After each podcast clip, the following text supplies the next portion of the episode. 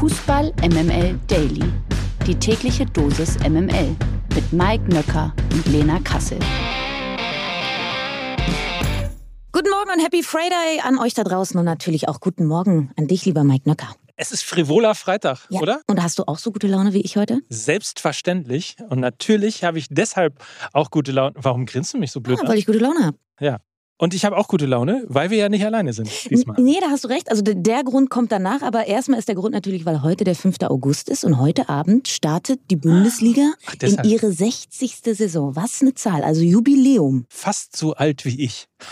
Der kam von dir, also ist das auch in Ordnung. Ähm, aber nee, du hast natürlich recht, zum runden Jubiläum haben wir uns einen ganz besonderen Gast in unseren kleinen, aber feinen äh, Podcast geholt. Er ist äh, die Creme de la Creme des deutschen Sportjournalismus, ja. Er ist äh, die Stimme der Nation, würde manch einer sogar Das sagen. holst du aber ins oberste Regal, aber Und, richtig. und man muss dazu sagen, er ist Startrainer der Medienliga, hat jetzt äh, unter der Woche 7 zu 3 gewonnen, mit ihm an der Seitenlinie als Coach. Ähm, wir können begrüßen äh, Jürgen Klopp der Medienliga oder wie wir ihn nennen, Lukas Vogelsang. Hallo. Ich bin ja der Medienliga Magat, also der, Ah, mm. der Kantian Büskens, wie ich genannt werde, weil ich werde ja immer nur dann eingesetzt, wenn unser eigentlicher Trainer nicht kann.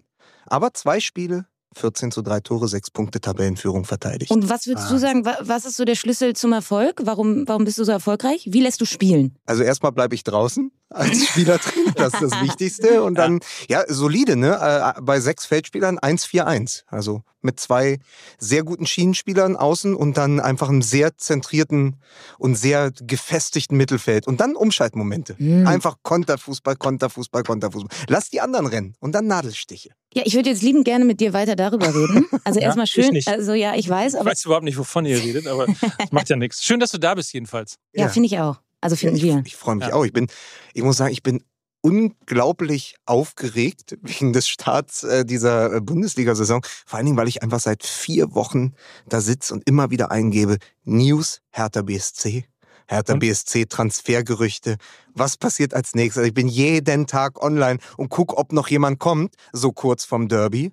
Ja. Also, und so geht das ja wahrscheinlich ganz, ganz vielen anderen Fans da draußen, die gucken, wer kommt denn noch? Wer kann uns noch verstärken? Also den Dortmundern wird es ja auch so gehen. Da wird ja stündlich geschaut, wer kommt noch als Allerersatz für Du wirst die nächsten lachen, Monate. dem, dem Fan vom FC St. Pauli äh, geht das auch so. Wo kommt der neue Burgstaller? Burgknaller. Ja. Naja, aber so gibt's ja viel zu besprechen. Die Bundesliga fängt an und ich finde, lass uns starten, oder? So ist es. Die MML Daily Fragen an den Spieltag. Lukas, äh, die Sommerpause war lang und ich weiß ja, wir haben uns ja rege ausgetauscht, nicht nur über Hertha BSC, sondern auch den ganzen anderen Schnack. Und ich weiß ja, dass du genauso wie ich äh, immer diese Sonderhefte vor der neuen Saison inhalierst, will ich sagen. Und ähm, man geht ja dann doch mit so einem gewissen Gefühl in so eine neue Bundesliga-Saison und hat vielleicht das ein oder andere Testspiel verfolgt, den DFB-Pokal gesehen. Wie ist denn dein Gefühl jetzt vor dieser neuen Bundesliga-Saison? Was wird das denn für eine Saison? Es wird, glaube ich, eine extrem torreiche Saison. Und ähm, wir werden auf jeden Fall, das ist, hat ja auch der Kicker jetzt ähm, gestern am Donnerstag getitelt, wir werden ja wahrscheinlich einen neuen, ganz, also ganz sicher einen neuen Torschützenkönig sehen. Und da ist das Rennen so offen wie nie. Wir haben ja schon vorher drüber gesprochen. Es, wir gehen vielleicht zurück in diese Vor-Lewandowski-Zeit, wo auch mal 19 Tore, ja, Grüße an äh, Alexander Meyer, Fußballgott, ähm, wo auch mal 19 Tore gereicht haben, so wie bei Martin Max oder auch 22. Lewandowski hat vor ein paar Jahren noch 22 geschossen und ist damit Torschützenkönig für die Bayern geworden. Also vielleicht gibt es nicht den einen Torjäger, der 30 plus schießt, aber ganz viele spannende Spieler über viele Vereine verteilt, die sehr oft treffen werden, also so vielleicht zwischen 18 und 25 Mal. Ich bin auf jeden Fall sehr gespannt und es wird ausgeglichener. Vielleicht nicht an der Spitze, also ich glaube auch nicht, dass die Dortmunder äh, die Bayern vom Thron treten können. Äh, ich glaube eher, dass die Bayern das souverän verteidigen und dann mal gucken, wie weit sie in der Champions League kommen. Aber dahinter ist es extrem eng. Und ich würde fast sagen, äh, ich lehne mich aus dem Fenster, wir sehen heute Abend den ersten gegen den zweiten. Da sind wir schon. Da sind wir schon direkt beim richtigen Spiel, ne? Ja, und ich hatte noch eine ganz andere Frage eigentlich, weil so wirklich vor der Bundesliga ist ja immer wahnsinnig wichtig. Äh, eine Sache, und ich wollte dich mal fragen, habt ihr es schon mal geschafft, bei der Stecktabelle mit dem Messer wirklich alle 36 Schlitze so oft zu machen, dass man hinterher die, die Wappen nicht Jetzt kann, zerbröselt? kann man jetzt sagen, ist das abgesprochen, Lena? Ich schwöre dir, Okay, es ist wir- nicht abgesprochen. Wir haben ja folgenden Disput, Lena und ich, in den letzten zwei Wochen gehabt. Sie hat mir ein Bild ihrer Stecktabelle ge äh, geschickt und ich war ich war fast schon peinlich berührt, dann war ich verzweifelt, weil sie schickte mir das und sie macht den Schlitz von unten nach oben und steckt, pass auf, also es gibt ja diese Lasche, die weiße Lasche und dann steckst du es ja eigentlich von oben in den Schlitz, sodass du das Wappen siehst. Ja. Sie steckt das den oberen Teil des Wappens von unten in die Schlitze, Ja. dann sieht man den Namen des Vereins und die Wappen verschwinden aber zu einem Viertel in diesem Schlitz. Und sie sagt, sie macht das schon immer. Und ich habe das Leuten gezeigt, Wildfremden in der Bahn, Leuten bei mir im, im Fußballverein, ja, Leuten bei uns in der Vereinskleidung. Die sind halb, zwei sind in Ohnmacht gefallen, einer hat sich spontan erbrochen und andere Leute haben gesagt, ich muss dir, auch bei Hertha, ja, äh, Ex-Kollegen von dir, haben gesagt, das kann man doch so nicht machen, da müssen sie noch mal mit dir reden. Aber schau, Aber- Mike hat's dir gerade gesagt. Du musstest immer oder musst immer mit diesem Messer agieren, damit man Ja. überhaupt irgendein Wappen da reinbekommt. Ich habe aus der, aus der Not nur geboren, so ist so gemacht, ja. Ich kenn's Ja. gar nicht anders. Also ich Ich kenne hatte übrigens immer ein Wappen, äh, das, egal ob von oben oder unten gesteckt, immer in dieser Lasche verschwunden ist. Das ist das Wappen von Werder Bremen gewesen. Viel entscheidender ist ja, weil wir jetzt hier am Anfang der Saison zusammensitzen, also diese Tipperei. Jetzt ist ja gestern oder vorgestern ist ja die Hamann-Tabelle rausgekommen. Er Ja. tippt ja äh, Borussia Dortmund auf Platz 1. Jeder tippt gerade seine Tabelle. Es gibt ja auch das Daily-Tippspiel, da freue ich mich, freue ich mich persönlich sehr drauf. Ähm, es ist unglaublich schwer, die 18 Vereine komplett richtig zu tippen. Ich glaube, wenn du, äh, das haben wir an der Baumtabelle, Mike, du erinnerst dich, an der Baumtabelle von der letzten Saison gesehen, ich glaube, wenn du am Ende fünf Vereine auf den richtigen Plätzen hast, bist du schon ganz weit vorne. Ich weiß nicht, wie ihr das seht. Also es ist sau schwer. Ich lehne mich übrigens mal, was das The- Thema Didi Hamann äh, angeht, lehne ich mich mal weit aus dem Fenster, weil das Einzige, was du ja wirklich machen kannst, um bei der Meisterschaftswette wirklich Aufmerksamkeit zu generieren, ist es ja, nicht die Bayern zu tippen. ja, So, möglicherweise steckt das als äh, Idee dahinter. Aber ich will es äh, nicht beschreien. Wir wollen jetzt aber über heu- heute Abend reden, denn heute Abend wird die Bundesliga endlich eröffnet. Happy Birthday Bundesliga, 60 Jahre. Bayern und Frankfurt, das ist das erste Spiel der neuen Saison. Beide haben prominent auf dem Transfermarkt zugeschlagen. Manet und De Licht bei Bayern, Götze und Alario bei der SGE. Lukas, was erwartest du für ein Spiel? Ich glaube, es ist ganz, ganz, ganz, ganz schlau gewesen von der Liga, das so, also diese Partie anzusetzen als erste, weil sie wird unglaublich Lust machen auf die Saison, weil ich sag mal, es werden so zwischen sieben und neun Tore fallen. Also ich tippe so auf ein 4 zu 3, ein 5 zu 3 für die Bayern, weil ähm, die Frankfurter mit der Art und Weise, wie sie unter Glasner Fußball spielen und so, wie sie sich verstärkt haben, und man hat es im Pokal auch gegen Magdeburg gesehen, werden mit Götze, mit, mit seiner Passfertigkeit und diesen schnellen Umschaltspielern, Kostic, Knauf, Lindström, der wahrscheinlich spielt, später, wenn Boré noch auf den Platz kommt, werden oft hinter die sehr hochstehende Kette der Bayern kommen. Die werden sich oft übertölpeln lassen, weil sie sind keineswegs eingespielt. Gleichzeitig ist natürlich Frankfurt extrem gut besetzt vorne. Und sagen wir mal, nach dem aus von Hintereggern noch sehr schwierig besetzt hinten. Also sie sind hinten, würde ich sagen, so Platz 8 bis 12. Vorne ist alles drin von Platz 2 bis 5.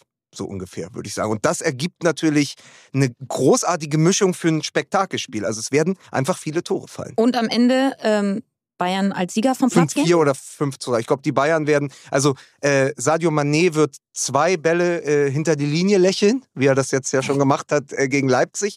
Und ähm, ja, äh, wir schauen mal, also was die Offensive sonst auf dem Platz bringt. Ich hoffe sehr, dass Musiala spielt. Der ist auch in meinem Kicker-Manager-Team und ähm, hat ja schon angedeutet, dass er absolutes Weltklasse-Potenzial hat. Also die Bayern werden durch ihre, durch auch das neue System von Nagelsmann, diesem 4-2-2-2, sind sie ja so unglaublich variabel, wenig ausrechenbar. Da kann jeder Tore schießen. Gnabry, Coman, da kann eigentlich jeder in den Abschluss kommen. Das ist ja auch so gewollt. Also diese Pfeile von überall, die Tedesco beschrieben hat, die werden wir auch gegen Frankfurt sehen. Gleichzeitig können die Frankfurter aber den Bayern auch wehtun, weil sie haben da Waffen dazu auf dem Platz. Am Samstag um 15.30 Uhr gibt's dann auch direkt das erste heiße Derby in dieser Saison. Lukas, wir beide werden vor Ort sein und ähm, habe ein bisschen über dieses Spiel nachgedacht. Und Hertha BSC trifft eben direkt mal auswärts auf Union Berlin. Jetzt weiß man nicht so recht, ist das jetzt eigentlich Fluch oder Segen, direkt am ersten Spieltag dieses schwierige Auswärtsspiel zu haben? Was würdest du sagen? Fluch oder Segen? Ich glaube, dass diese Frage könnte ich dir erst danach Mhm. beantworten. Also äh, Zingler, Dirk Zingler, ähm, der Präsident von Union hatte sich ja beschwert bei der DFL, warum dieses Derby direkt am ersten Spieltag. Unser neuer Präsident, Karl Bernscher, hatte gesagt, wieso, ist doch super, gleich ein guter Auftakt, in Berlin brennt die Hütte, äh, kann, kann nur geil werden. Äh, jetzt muss man sagen, Hertha BSC kommt natürlich mit diesem Malus des Ausscheidens im Pokal Mhm. nach Köpenick. Aber ich sag mal so, wenn du das gewinnst, aus irgendeinem Grund und sei es ein glückliches 2 zu 1, nimmst du extrem viel Rückenwind mit in die nächsten Spieltage und die werden schwer genug. Da kommt Frankfurt, dann musst du nach Gladbach, dann kommt Dortmund. Also der Auftakt für Hertha BSC kann auch ganz schnell null oder ein Punkteauftakt sein. Wenn du aber bei Union gewinnst, nimmst du ja auch, also aus der Sicht der Fans, aus der Sicht der Kurve, aber auch natürlich für den neuen Trainer Sandro Schwarz und für die Spieler ganz, ganz viel mit. Dann ist es absoluter Segen, wenn du das natürlich jetzt zum Beispiel hoch verlierst oder so das wieder merkst, wir haben keine Chance gegen diesen Stadtrivalen dann ist es natürlich absoluter Fluch, weil dann liegt dieser Saisonstart Blei schwer auf den nächsten Wochen. Und natürlich im Hinterkopf auch die drei Derby-Niederlagen am Stück, die haben wir alle zusammen miterlebt. Und generell, wenn man über Hertha natürlich spricht, der Begriff Stimmungslage wiegt so schwer wie, glaube ich, bei kaum einem anderen Verein aktuell in der Bundesliga. Es kann immer schnell kippen in die eine aber natürlich auch in die andere Richtung. Ja, also aber auf den Rängen, aber auch auf dem Platz. Also was man gesehen hat äh, gegen Braunschweig ist, es kann 45 Minuten Hurra-Fußball sein und dann erinnert sich diese Mannschaft daran, dass sie ja eine härter BSC-Mannschaft ist und dann brechen sie komplett für 20 Minuten ein, dann kommen sie zurück, dann brechen sie wieder ein. Also das ist ganz, ganz, ganz fragil noch, dieses Gebäude Hertha BSC. Und ich habe das auf Fanfest erlebt, auch als Kai Bernstein gesprochen hat. Und wie, wenn man so, da waren 23.000 Hertha-Fans auf diesem Fanfest. Und es ist so eine leichte Euphorie zu spüren. Aufbruch, Kai Bernstein als Präsident, äh, Sandro Schwarz als neuer Trainer, der nach vorne spielen lassen will, äh, was wir lange nicht gesehen haben, vor allen Dingen nicht in der letzten Saison. Und das ist natürlich so, wenn du da jetzt direkt den ersten, den zweiten, den dritten, den vierten Dämpfer bekommst, kann das dieses zarte Pflänzchen sehr leicht wieder zertrampelt worden sein. Das äh, gilt ja relativ auch für alle Mannschaften. Also auch in Dortmund entsteht ja gerade was. Mhm. Auch da ist gerade Euphorie. Auch da ist so das erste Mal zumindest irgendwie für drei Tage das Gefühl gewesen, sie können vielleicht deutscher Meister werden. äh, dann kamen halt die Bayern-Transfers und alles äh, macht Puff und ist wieder wie immer. Aber nichtsdestotrotz ist es das erste Topspiel, äh, nämlich am Samstag. Dort spielt Borussia Dortmund gegen Bayer 04 Leverkusen. Warum nicht mal Leverkusen? Ähm, vielleicht auch tatsächlich die beiden Mannschaften, die um Platz zwei hinter den Bayern streiten werden? Ja, wenn es an mir geht, natürlich um Platz drei hinter Eintracht Frankfurt, aber da habe ich mich ja sehr weit aus dem Fenster gelegt. Ja. Nee, aber natürlich auch die beiden, wo man sagt, also es ist ja wieder das alte Ding. Das kennen wir noch aus der Assauer Zeit bei Schalke, wir kennen es aus der Zeit äh, unter Klopp beim BVB. Wenn die Bayern schwächeln, wenn sie niesen, muss jemand da sein, der diese Erkältung ausnutzt. Das hatten wir in den letzten Jahren nicht. Und die Teams, die das ausnutzen könnten, sind Eintracht Frankfurt, RB Leipzig, Dortmund und Leverkusen. Und das ist, glaube ich, ein guter Lackmustest für den weiteren Verlauf der Saison, wie dieses Spiel auch ausgeht, dass man mal so sieht, die Leverkusener sind extrem unter Druck nach dem Pokal aus gegen Elversberg. Äh, die Dortmunder sind unter Druck, weil sie gerade nicht wissen, wo sie stehen. Also funktioniert ihre Offensive auch ohne Haaland oder den äh, Aller als Ersatz, also ohne diesen einen Keilstürmer, die neuen, die du eigentlich brauchst. Ähm, da wird man sehen, wie die Dortmunder das lösen können. Ich bin übrigens auch gespannt, ob sie nicht doch eine Dreieroffensive mit äh, Malen, Adeyemi und Mukoku spielen. Das wäre dann mein Fingerzeig, weil es und ist wo ja ist dann Reus? Ja, du musst dann das im Mittelfeld offensiver aufstellen. Also ich habe mir das schon, du kannst natürlich auch weiter sagen, du, du, du spielst mit zwei Spitzen, aber du kannst ja auch mit Reus, Bellingham und Brandt ein ganz offensives Mittelfeld aufstellen. Also das, ich sage, es ist viel Fingerzeig. Nur wenn du hast in Dortmund so eine derbe Euphorie gerade, weil Terzic wieder da ist und der fördert auch die Jungen und das, der fördert diese schwarz-gelbe Identität, echte Liebe, Ruhrgebiet und so.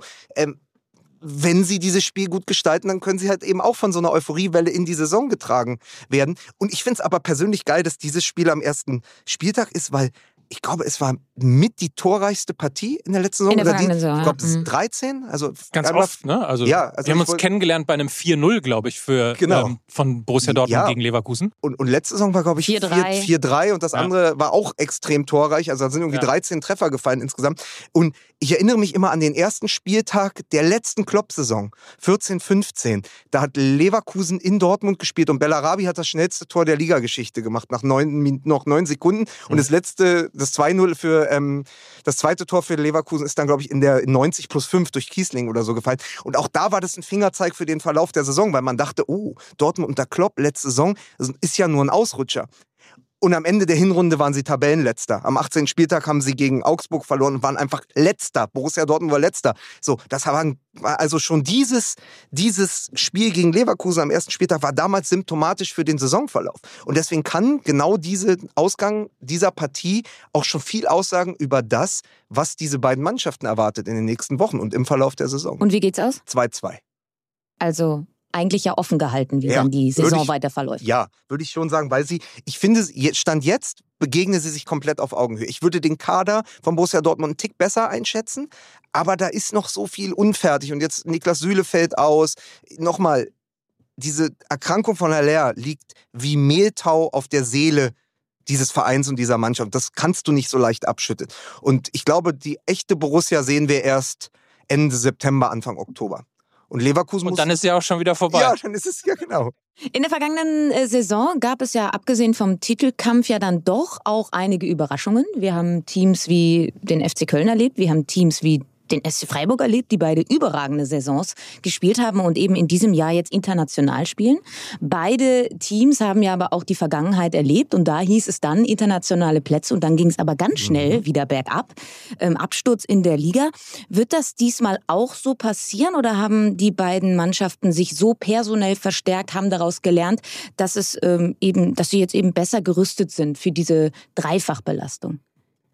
Also ich finde das ganz spannend, weil es sind zwei absolut unterschiedliche Vorzeichen bei Freiburg und Köln. Köln hat durch die finanzielle Lage, also die Notwendigkeit zu verkaufen, das sieht man ja auch äh, an dem Transfer von Ötschan äh, nach Dortmund und es ist ja noch nicht ganz klar, wer noch geht. Vielleicht folgt Modesti ihm sogar. Oder Skiri geht. Skiri geht auch noch. Also Köln muss verkaufen, weil sie haben extreme Altlasten aus der Horst-Held-Zeit. Das heißt, ich glaube, Köln kann die Vorsaison kaum bestätigen. Man muss aufpassen, dass diese Conference League nicht absolut, zur Last wird, auch für Baumgart als Trainer. Freiburg hingegen hat ja den Kader komplett zusammengehalten und hat das, das ist jetzt schon das zweite Jahr in Folge. Also letzte Saison haben sie sich mit Eggestein äh, verstärkt und jetzt ist die zweite Saison in Folge, wo sie plötzlich eine Adresse sind, die auch gegen Konkurrenten wie Hoffenheim oder Gladbach durch den Standort, durch plötzlich Europa League mitbieten kann. Ein Rizzo Duan wäre in den letzten Jahren, glaube ich, eher woanders hingewechselt als nach Freiburg. Jetzt ist er da, hat acht Millionen gekostet. Kieré, ich möchte nicht in, ich möchte nicht mit beiden Fingern in die Wunde fassen, Mike, aber es ist halt ein 22 ähm, Scorer Scorerpunkte-Spieler aus der zweiten Liga, der auch woanders hätte hingehen können, aber sagt, ich will nach Freiburg. Und da siehst du einfach, plus Gregoritsch, der ja im Tausch mit Demirovic äh, von Augsburg gekommen ist, die haben sich gezielt verstärkt. Also bei Freiburg sehe ich den Kader extrem gut gewappnet für die Doppelbelastung. Die haben eben auch aus dieser Vergangenheit gelernt und sie haben die Mittel und das neue Stadion und diese Strahlkraft, um das auszugleichen. Auch Schlotterbeck, der geht. In der Vergangenheit hätten sie ein Talent nachgezogen. Jetzt haben sie Ginter holen können. Also Freiburg sehe ich eher so, dass ich denen zutrauen würde, die Saison sogar noch ähm, zu bestätigen und wieder äh, unter die ersten sechs oder zumindest die ersten acht zu kommen und noch eine geile Europa League-Saison zu spielen. Wir haben ja auch äh, zwei Neulinge in der Liga wieder, so wie jedes Jahr. Äh, diesmal sind es aber zwei echte Hochkaräter, wenn man mal die Geschichte der Bundesliga bedenkt. Werder Bremen trifft am Samstagnachmittag auf die Wölfe von Nico Kovac und Schalke duelliert sich am Sonntagabend mit den Geistböcken von Steffen Baumgart. Ähm, wer von den beiden Aufsteigern wird besser in die Saison starten und warum? Ich glaube Werder Bremen, weil auch da gilt, ähnlich für Freiburg, sie haben den Kader weitestgehend zusammenhalten können, während Schalke überhaupt noch nicht eingespielt sein kann. Also die Leistungsträger, die sie gerne gehalten hätten, konnten sie nicht halten. Also ähm, der, der Abwehrchef ist nach Gladbach gegangen für 5 Millionen von Man City, als dass er äh, hätte Itakura. da bleiben können. Genau. Und ähm, da sehe ich so ein bisschen, also die, die haben spannende Spieler, aber ich glaube, die brauchen auch noch ein paar Wochen, dass das funktioniert. Vor allen Dingen weiß ich noch nicht, wie sie die Offensive aufstellen wollen. Mit Bülter, mit Polter, mit Terodde. Das muss ich auch finden, weil ich finde, obwohl natürlich Polter eher so ein ähm, Spieler ist, der Wege freiräumt und sozusagen einem Stoßstürmer auch, äh, auch Raum schafft, aber die sind sich schon sehr ähnlich, so von der Körperlichkeit, von der Präsenz im Strafraum. Ich weiß nicht, sowas hat mal bei Hertha geklappt mit Ali Dai und Michael Preetz, sah aber auch sehr hölzern aus und es klingt so sehr nach Nullerjahre. Also ich weiß nicht, ob Polter und Terodde funktioniert. Zwei so Keilstürmer vorne drin, das muss ich, glaube ich, auch finden. Während Werder Bremen natürlich das schon sehr gut eingespielte Sturmduo in Duxch und Füllkrug hat ähm, und dann sich sehr gezielt verstärkt. Also, dass Mitchell Weiser geblieben ist oder sozusagen, er war ja kurz in Leverkusen, ist dann direkt wieder zurückgekommen. Auch Niklas Stark, der lange Jahre bei Hertha BSC war und dem viele Fans dort auch jetzt mindestens eine Träne nachweinen, weil er immer jemand war, der für etwas stand, auch so ein bisschen für den Verein und den Weg und so. Ähm, jetzt ist der bei Bremen, Pieper ist gekommen. Also Werder hat sich sehr gut verstärkt, ist eingespielt und wirkt auf mich einen Ticken reifer als Schalke 04. Allerdings, und das hat ja, da kann Terodde wiederum äh, ein Lied singen, ist es sehr, sehr schwer, als sehr guter Zweitligastürmer dann wieder in der ersten Liga zu reüssieren. Also ich glaube, dass wenn beide, also Duxch und Füllkrug, zweistellig treffen sollten, ich meine jetzt zehn oder elf Tore, wäre das für mich schon eine Überraschung, weil sie müssten jetzt erstmal dauerhaft nachweisen, dass sie auch erste Liga können. Duxch hat das bisher nicht geschafft und Füllkrug hat es bei Hannover nur mal aufblitzen lassen. So, äh, Morbus Burgstaller, ne? Ja, ne, es ist genau das. Terodde, Federico früher, äh, weiß nicht noch, als er, also der hat in Köln ja. die ganze zweite Liga kaputt geschossen, ist dann nach Dortmund gegangen und hat überhaupt nicht funktioniert. Ähm, das gibt so Spieler, die sind zu gut für die zweite und Ticken zu schlecht für diesen mhm. anderen Fußball der ersten Liga. Und da muss man leider Füllkrug und Duxch dazuzählen, weil sie auch so von diesem Körperbau, von dem Anlaufverhalten, von dem, wie sie Fußball interpretieren, sehr geil in die zweite Liga gepasst haben. Ich aber nicht weiß, ob sie nicht eher dann von so einem Ginter oder äh, oder selbst äh, der Innenverteidigung von VfB Stuttgart mit Mavropanos, ob die sich nicht kaputt lachen, wenn da jetzt Duxch und Füllkrug kommen. Ja, und es sind auch äh, bei Schalke auch so Spieler wie Salazar oder so, da muss man auch erstmal sehen. Die haben sich ja bei Wolfsburg was, glaube ich, ne, nicht durchsetzen können. Hat dann bei St. Pauli gespielt, äh, ist dann zu Schalke gegangen. Also immer ein Zweitligaspieler, der immer so an der Grenze, aber nicht richtig in der Bundesliga äh, letztlich angekommen Ähnliches ist. Ähnliches Phänomen. Ja aber äh, tr trotzdem spannend. Also ist ja, weiß man ja bei Freiburg dann auch nicht. Also ich habe jetzt gesagt, gut, dass Kieré sich für sie entschieden hat, aber da weiß ich auch nicht, ob der 22 Scorerpunkte in der ersten Liga schafft, ob das nicht jemand ist, den du nutzt, um nach einer Europa League-Woche den müden Kader ein bisschen rotieren zu lassen. Und dann spielt ein Kieré halt und vielleicht hat ein Grifo dann mal eine Pause.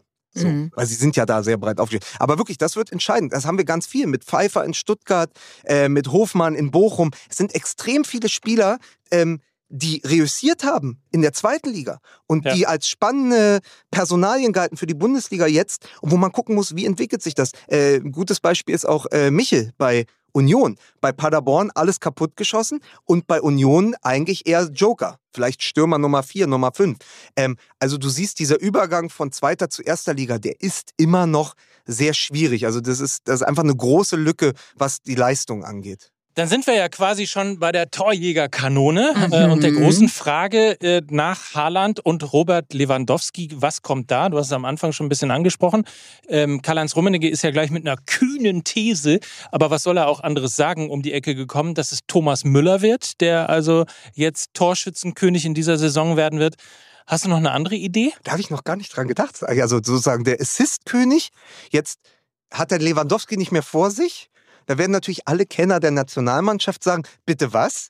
Der Thomas Müller, der, wenn er dann mal Spitze spielen muss, der Nationalmannschaft überhaupt nicht funktioniert hat, ja. weil er eben dann doch halt der Raumdeuter ist, der eins dahinter so seine, auf seinen Schleichfaden in den Strafraum eintritt. Äh, glaube ich am Ende nicht. Ich glaube, dass Müller schon so zweistellig trifft. Ich würde mal gucken, ob Serge Gnabry nicht die Lücke nutzt. Der will seit Jahren ja auf dieser Position spielen. Der hat immer gesagt, ich arrangiere mich mit der Rechtsaußenposition, aber eigentlich will ich in die Mitte, in Zusammenspiel mit Sadio Mané, der ja auch, der hat ja ganz viel von diesem Klose gehen. Also der setzt sich durch im Strafraum, hat aber auch den Blick für den besser postierten Mitspieler. Und da sehe ich die Bayern mit Gnabry echt gut, gut ausgestattet. Gnabry, Mané werden weit vorne sein. Ich bin gespannt, ob Kalajdzic noch ähm, wechselt, weil der, wenn der fit bleibt, ist der auch ein Thema für 18 Tore plus. Ähm, ja, und dann. Äh, Timo Werner. Patrick Schick. Wenn Timo Werner zurückkommt, ist auch Timo Werner. Aber dann darf man nicht Patrick vergessen. Schick, auch gut. Patrick Schick in Leverkusen. Und dann darf man nicht vergessen, RB Leipzig hat einen Spieler, der bei Eintracht Frankfurt 28 Tore geschossen hat. Und wo ich immer sage, eigentlich passt der Tedesco-Fußball mittlerweile ganz gut zu ihm. Die müssen den halt probieren wie würde äh, Wolf Christoph Fuß sagen, in die Show zu bringen. Also wenn man ihn in die Show bringt, macht der ja seine Bude. Also André mhm. Silva ist neben Patrick Schick und Sadio Mané eigentlich für mich der internationale Top-Neuner, den wir noch in der Liga haben. Ja, und ansonsten, ihr wisst ja, äh, nochmal Stichwort Fußballgott Alex Meyer, irgendeine Überraschung gibt's immer. Und vielleicht ist die Pass auf, vielleicht ist die aus Bern nach Berlin gewechselt. Ich weiß nur nicht, wer von den beiden. So, und jetzt, ich meine, wir haben ja alles erlebt schon im Fußball, in, vor allen Dingen eben vor dieser Saison. Wir hatten die Didi Hamann-Tabelle, wir haben die Lodamadeus-Tabelle gehabt. Äh, jetzt müssen wir natürlich auch, wenn du schon mal hier bist, die Lukas Vogelsang-Tabelle hören. Deswegen äh, verkürzen wir das aber ein bisschen, weil wir ja schon etwas gebraucht haben. Also die große Frage, wer wird deutscher Meister? Der FC Bayern München. Und äh, wer steigt ab? Arminia Bielefeld und Kräuter Fürth sind schon weg, Ja, ne? Ja, die okay. sind schon mal. Also, Ah ja, ganz, äh, ganz, ganz, ganz, ganz schwierig, weil ich meinte ja irgendwie, die, die Liga ist enger zusammengerückt, also sozusagen sowohl was den Run auf die Europa League Plätze angeht oder auf die Champions League Plätze, als auch im Mittelfeld. Das, da, da kann wirklich, also jeder mit reinrutschen, der so aus diesem erweiterten Feld, also bei Stuttgart kommt es drauf an, wer geht noch, wer kommt noch. Stuttgart ist aber ein Kandidat, Schalke, Bremen al- als Aufsteiger äh, sowieso. Der VfL Bochum, da hat äh, Didi Hamann nicht ganz unrecht, es ist äh, das nächste schwere Jahr jetzt. Ne? Ja. Das ist, es ist ja das zweite, also es ist das zweite schwere Jahr. Und ähm, da Bochum, da muss man echt gucken, ob sie, ob sie irgendwie mit dem Mittelstürmer, mit dem Hofmann vom Karlsruher SC, ob sie da einen guten Polterersatz gefunden haben, ob Zoller nochmal an seine Qualitäten oder an die Leistung der letzten Jahre äh, anknüpfen kann. Also ich würde schon so sagen, es ist der erweiterte Kreis, die Aufsteiger plus Stuttgart, Augsburg ähm, und dann ist natürlich, und das fällt mir sehr schwer als, als Hertha-Fan, aber du musst natürlich Stand jetzt sagen, alles andere als ein Klassenerhalt, der Nicht-Abstieg kann auch bei Hertha BSC nicht das Ziel sein. Wir dürfen gespannt sein. Ich glaube, da ist sehr viel drin in dieser neuen Bundesliga-Saison. Mhm. Man darf nicht vergessen, dass diese Saison auch eine sehr spezielle ist, denn wir haben eine kuriose Winter-WM, die einfach äh, die Bundesliga einfach mal unterbricht und man so ein bisschen zwei Saisons hat. Also das haben wir alles noch nicht erlebt. Es ist irre viel drin. Und bevor wir euch jetzt in dieses Fußballwochenende entlassen, möchten wir an dieser Stelle nochmal auf die Zeitlupen als Hörbuch verweisen. Die gibt's auch weiterhin bei Spotify und Apple im Monatsabo für nur 1,99 Euro. Das ist, glaube ich, eine Apfelschorle. Also das sollte niemandem wehtun. Es lohnt sich sehr, denn wir wissen alle, der Fußball schreibt die besten Geschichten. Niemand kann das besser erzählen als äh, Lukas Vogelsang. Jede Woche gibt's da ein neues Kapitel, höchstpersönlich eingelesen von Lukas. Und das macht richtig Spaß und solltet ihr euch nicht entgehen lassen. Das möchte ich an dieser Stelle nochmal so platzieren. Und bevor wir hier weiter schwitzen, also ich Ja. warte jetzt langsam auf den Aufguss. So sehen wir zumindest alle aus. Ja. Deshalb verabschieden wir uns. Gut Kick. Tolles Ja. Wochenende. Habt Spaß. Und das waren Mike Nöcker. Lukas Vogelsang. und Lena Kassel für Fußball MML. Macht's gut. Ciao. Dieser Podcast wird produziert von Podstars bei OMR.